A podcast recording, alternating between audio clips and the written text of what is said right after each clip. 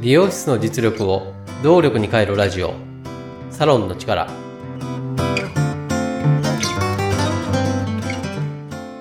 経営業務パートナーの中尾康人です。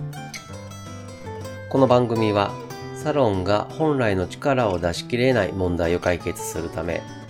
業界のこれからを先読みしもともと備えているサロンの持ち味を見直し強気に変える。未来志向の意見交換番組です。3回目の配信となる今回早速始めたいと思います。今回のテーマはサロン経営に時間発送はどうでしょうか？今回は経営と時間の関係について話し合いたいと思います。タイムイズマネー、時は金なりとよく言われますが、これは時間はお金と同じぐらい大切だという意味だと思います。この時間とお金についてはいくつかの違いがあると思っています。例えば、お金は稼げるけれども時間は稼げません。もう一つ、お金は貯められますが時間は貯められません。最初のお金は稼げるが時間は稼げないについて、ゼロから稼ぎ出すことができるのがお金ですが、時間をゼロから稼ぎ出すことはできません。後者のお金は貯められるが時間は貯められないについて、時間というものは発生と同時に消えていくものなので、物理的に貯めるということはできないです。でも、こう考えることはできないでしょうか例えば、これまで1時間かかっていた仕事を50分で完了させ、そして10分という時間を生み出すことができた。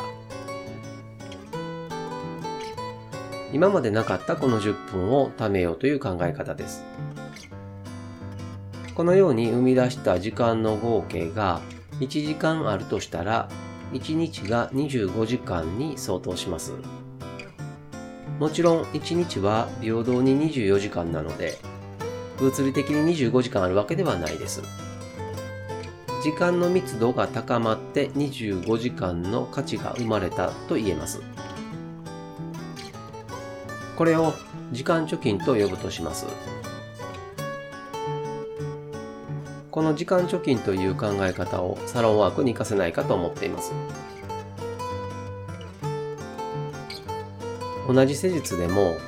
これまでかかっていた時間より短い時間で終えたとしたら何が変わるでしょうか？よく言われる生産性というものが変わりそうです。そして、サロンの営業時間を短縮できそうです。短縮できた時間をレッスンに使うこともできますし、また早く仕事を終えてプライベートな時間を充実させることもできそうです。お客様に対しても、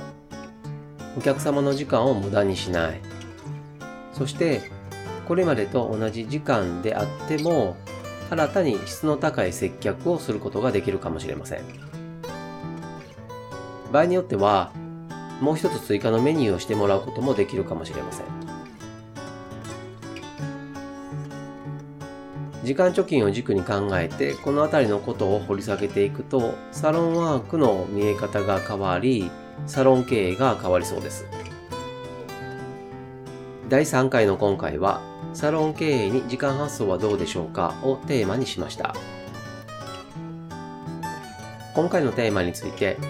時間貯金ができればもっとこんなことが変わるのではないか。また、こんなことも解決するんではないかといったコメントやご意見、ご質問、感想などメッセージいただければ嬉しいです。メッセージは LINE 公式アカウントから受け付けています。LINEID は、アットマーク 902tinkw または、ポッドキャスト番組ホームページ、そして各話のエピソード説明文の中に URL を記載しています。サロンの力で配信している同じ内容を文章でも読みたいという方はノートで公開しています。ノートの URL も、ポッドキャスト番組ホームページ、そして各話のエピソード説明文の中に記載しています。それでは第3回サロンの力、最後までお聴きいただきましてありがとうございました。経営業務パートナーの中尾康人でした。